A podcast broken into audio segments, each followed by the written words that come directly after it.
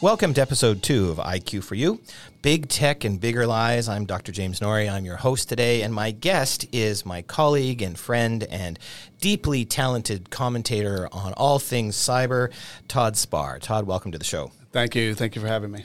On today's episode of IQ for You, we explore my Amazon bestseller, CyberCon Protecting Ourselves from Big Tech and Bigger Lies. What makes this such an intriguing topic that we deserve your attention? Well, because we are going to explore why technology is the problem and why more technology won't solve that. So come back and join us right after this short break to discover more about yourself and your innate online instincts and how they can keep you safer or not online.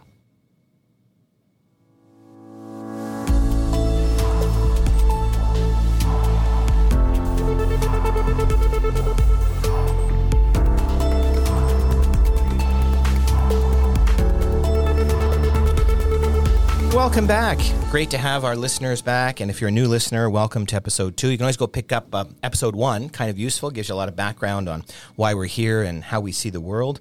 And I want to introduce my guest, Todd Spar. I, I got him in the teaser, so some of you know a little bit about him. But Todd, why don't you tell our audience all about yourself?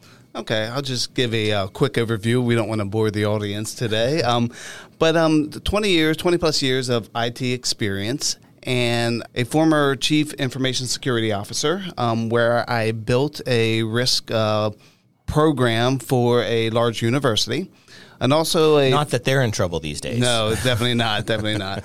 Uh, and a former CIO, which uh, then led me to become an educator, and my relationship with James was formed at that point. But what makes this position uh, at CyberCon IQ so attractive to me is my experience as a CISO and a CIO. So we can buy and buy and buy technology, but it doesn't help the human factor. I've been through my share of audits, as most CISOs and most CIOs have been. And it's great for checking the training box at, a, at an institution. But the C suite really doesn't care about the human factor or cyber, it seems, until there is a compromise, until there is a hack. But then it's easy to go back and blame the technology didn't protect us. So we're still missing the point. We're still missing the the human factor because we're just checking a training box. And and there maybe is the endless loop, Todd, we want to talk about this morning. Absolutely. So what we have is technology causes vulnerability the vulnerability occurs, that mm-hmm. reinforces that the technology is weak, yes. and so we invest more money trying to fix the technology. And Absolutely. what we miss is what we always tell our clients, and for our listeners, this is something that might be new to you, but the problem is actually not the technology. The problem is the people who are operating the technology. I think Todd and I would both agree. And that's because machines are predictable. We can program machines, we can fix, we can patch them, we can reprogram them, get them to do new things, we can figure out what the vulnerabilities are because they operate in a binary state. They, they are doing what they're told or they're not. We change what what they have to do. By yep. telling them to do something different, we fix the vulnerability. Absolutely. Doesn't work that way with humans, it, does it, Todd? It, it doesn't. But we're then, not easily programmed. But then we continue to develop the technology, but then we give the humans access to the technology, so we end up poking holes in it. Right. So there is this human, underlying human factor that technology can't solve. Right. And that's really what CyberCon IQ is all about, and much of what you heard in the first episode, if you're a listener who's coming back, is we talked about the fact that we are all vulnerable. Mm-hmm. There is absolutely no doubt we are all vulnerable to the kinds of technology uh, issues that are present in the internet in particular, where it's a globally connected world, so we're all interconnected. But but in IT in particular, somebody always has the keys to the kingdom. Mm-hmm. So think about this. No matter where you work, so I want you to imagine your workplace, and I want you to think about what you do on a daily basis. And we call those workflows. And inside that workflows is a lot of information, and a lot of information that a lot of bad guys probably would want to get. Yes. And you have access to that. And it's not just the idea of logging into your system. It's the fact that everything you do, your credentialing, the way you behave, your social media profile and presence, um, you can be socially engineered, you can be uh, really enticed to doing things and become quite unaware that you're even being enticed. And I guess that's really my deep fear is how much more of this can we sustain when currently in the United States it's about a 1.2 billion dollar a month loss. We are taking billions of dollars uh, in this economy and losing it to the criminals, the cyber criminals. It's become essentially crime as a service. It's it's it's a real racket, and it's the cheapest racket to operate. It doesn't take much other than some technology and a bunch of people sitting over in Eastern Europe or other countries where they can't be extradited to the United States, and they just poke away at us, and they poke and they poke, and you know if they get one in 20, one in 50, one in hundred, it's still a pretty profitable business. Uh, exactly, and and we keep being enticed. So the latest technology, the latest phone, the latest computer, the latest IoT device, uh, even to the point where you know the latest social media, TikTok, you know, for instance, right. you know, has uh, hit the market, and without regard for privacy and security, we adopted it. Right, and and let us be clear that we we don't on the show want to be xenophobic. We're not, you correct, know, we're not correct, anti-Chinese correct. or no, any, no, no, no. As people, they're great, but uh, as a government, they're a real problem. And it is very clear to me that when you have TikTok owned potentially by a Chinese company, so um, many many folks in places like Canada and the U.S. or Australia or England who might be listening to us wouldn't be as comfortable with this statement, perhaps because it, they wouldn't imagine it. But if you live in the United States, you are constantly aware that we are targeted internationally by all kinds of other what we call nation state actors. China, Iran, um, you know, you go you down the list, Russians, and they're always trying to interfere with an agenda, and that agenda can be something as simple as the election interference, which I know, despite some people saying, "Oh, that's bogus and it's fake news," it's not fake news. I can assure you that the intelligence community down here has done a very thorough examination of that. For the Chinese, it's mostly theft of intellectual property, and that's what they do to advance their economy. So they have a different perspective. It's economic.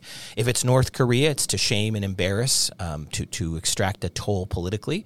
So each each of those countries, as a country, is willing to attack another country and its citizens for a geopolitical purpose. Absolutely. And then in response, Todd, let me just ask you this question. So in response, we decide that we need to IP enable our fridges.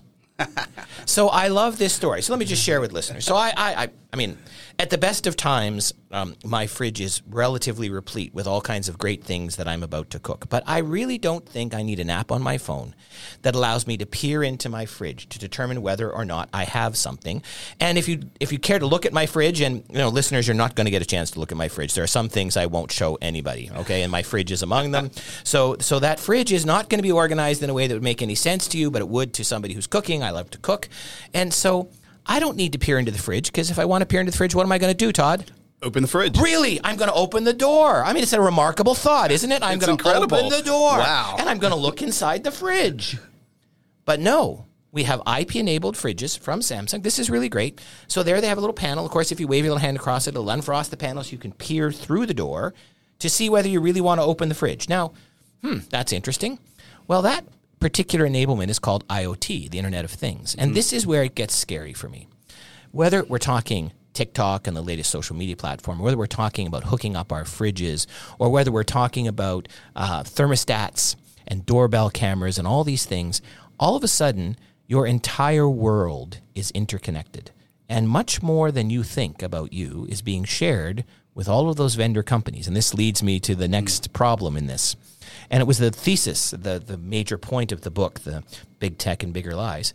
I would argue they get far more out of that transaction, Todd, than we do as consumers. We oh, get, absolutely. Yeah, theoretically, we get convenience, TikTok, fun. Mm-hmm. You know. Mm-hmm. Meanwhile, they're mining information that they are reusing, repurposing, and reselling. And remarket back to us. And they sell it back, our own mm-hmm. information aggregate back to us. And I'm thinking, why do we do this? And it's interesting for me to watch the adoption patterns of new technology. TikTok was a, a case study, picture perfect case study of why it's concerning because I don't know that we go in with our, our, our eyes wide open. In fact, the famous movie, we go in with our eyes wide shut. I mean, it's really, we dive head first straight into the technology pool. Both feet. Both right feet. in. Really amazing. And so we'll maybe finish this opening first segment with reference to why I also think a little bit newsworthy is the fact that the Department of Justice just sued Google yesterday. Yes. Did I you did see, see that, Todd? What do you think? Oh, it's it's interesting that they're suing them for anti-monopoly, uh-huh. um, and and when you think of Google and all the information they collect mm-hmm. from email, from Drive, from searches, searches advertising, just advertising. Yeah. Google I mean, Apps. It, I mean, it, it, makes sense. Boggles. It, it, makes sense. The the amount, the vast amount of technology that Google owns, has, can reuse, can market, can commercially, um, you know, uh, sell on the on the the open market about every individual. Now we want to be super careful on this show because we are capitalists. Let's be clear, Todd. I mean, we kind of Okay. like the capitalist system. Yeah. So I don't think it's necessarily bad that they're a very successful competitor. I think we want to draw a No, distinction. I think So they- Your words are very important. I, I don't necessarily object to their footprint and them being competitive and them being good at what they do. Yes. And there is no doubt that they have turned their brand, Google, into a verb. We all Google things, and we don't actually know whether it's on Google or anything else. I mean, if, if, Perfect, yeah. you're using somebody else's search engine, you're still on Google. Right. So I, I don't object to that, but I do think there's something underlying this. And the question is very much like a problem from now 25, 30 years ago when we had Ma Bell around. And you may, some of you are old enough to remember this, I'm sure. Some of you, this won't really matter to you. But uh, Ma Bell got broken up, right, into the baby bells. And part of that was there comes a point at which a monopoly of a certain size is by definition anti competitive. It is almost impossible for us to imagine creating, I think, a thorough competitor to Google. And if they then use practices that are illegal to maintain that monopoly, I think that's actually in support of the thesis that's in my book, which really says big tech is about itself and not necessarily about its users. They don't care about you, they care about themselves. Absolutely, I would I would agree 100 percent with that. And so, this question of tech ethics and the question of netting it out, you know, the tech bottom line, uh, I, I think it's this: we need to be much more aware of users, because as users, of the risks of what we're adopting. I think we have to become way less naive about the business models and the things that are being done with the information that we share. And I think we're going to have to start making trade-offs, and this is what we'll talk about when we come back. So we're going to move to a to a quick break in a minute or two. But when we come back, let's talk you and I, Todd, about how uh, business models uh, that that tech companies have, what we might do as individuals to protect ourselves. That is, save ourselves from ourselves. We'll be right back. Let's take a quick break. IQ for You is brought to you by CyberCon IQ, a patent pending cybersecurity awareness learning platform that is based on behavioral science. CyberCon IQ understands that every individual's learning journey is different, so why should everyone receive the same training program? At the heart of the CyberCon IQ solution is a personal style assessment. By first understanding the workplace persona of each individual in an organization, CyberCon IQ then delivers a personally curated cybersecurity education that teaches employees to recognize the cyber threats they are most susceptible to. Visit cyberconiq.com for more information on this revolutionary learning platform.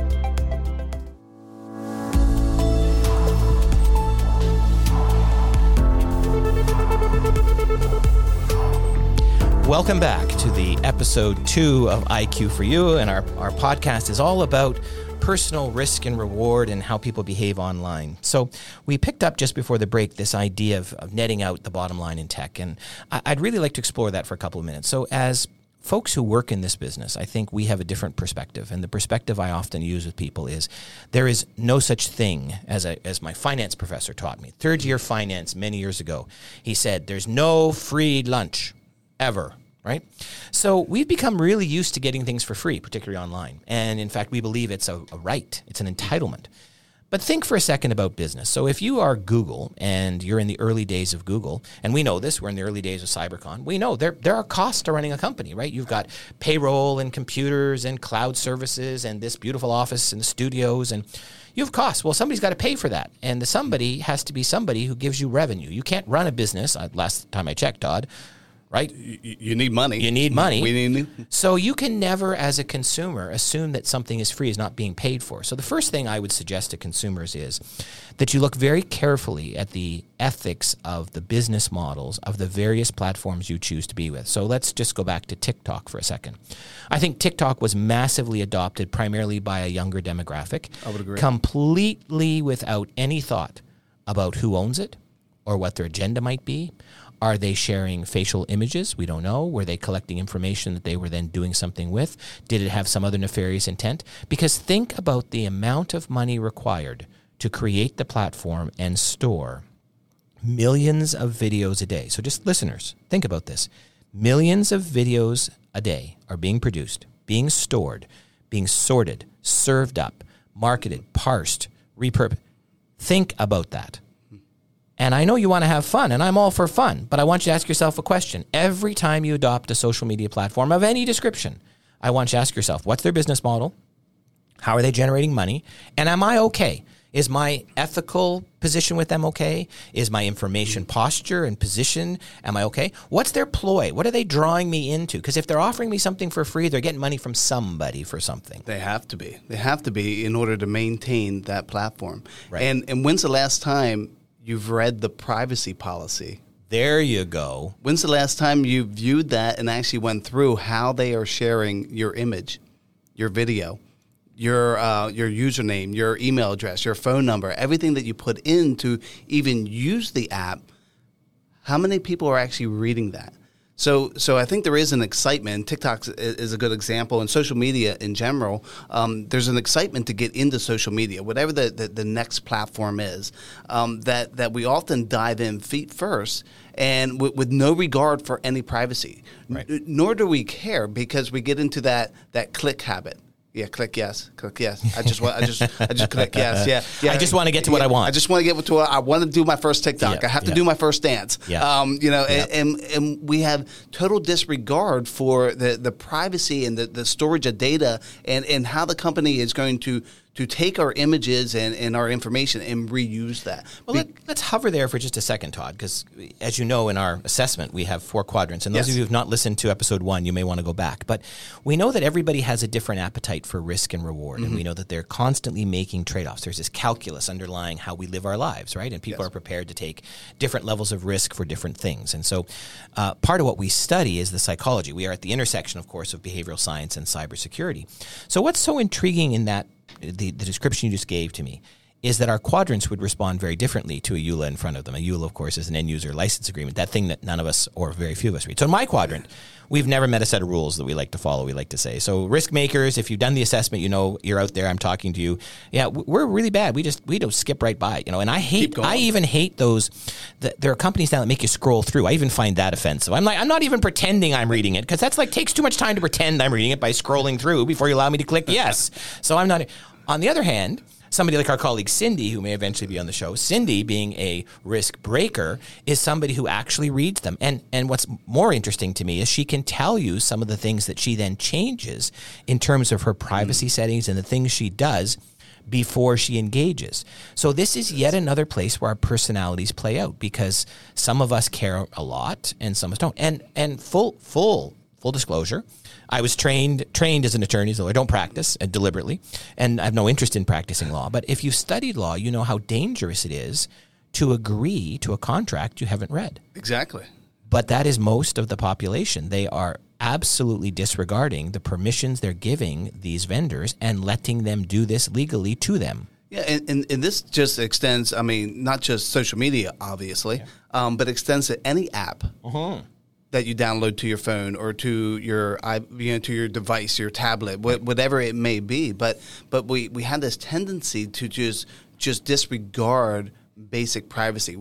Why does this app need access to my photos? Right. Is there a reason for that? Right. And you're right, Cindy, who is a risk breaker, she she could she could sh- tell you exactly and change her privacy in accordance with with what she feels she needs to do. Yeah. Myself as a risk taker, I might roll the dice. Yeah. I may say, well. Maybe this app down the road will need access to my photos, or Or maybe to my I email want, address. or maybe I want to take the risk of giving access to the photos because there's something about that I want. absolutely, absolutely. Um, That's that calculus, that risk reward balance that we're trying to get our listeners to pay much more attention to.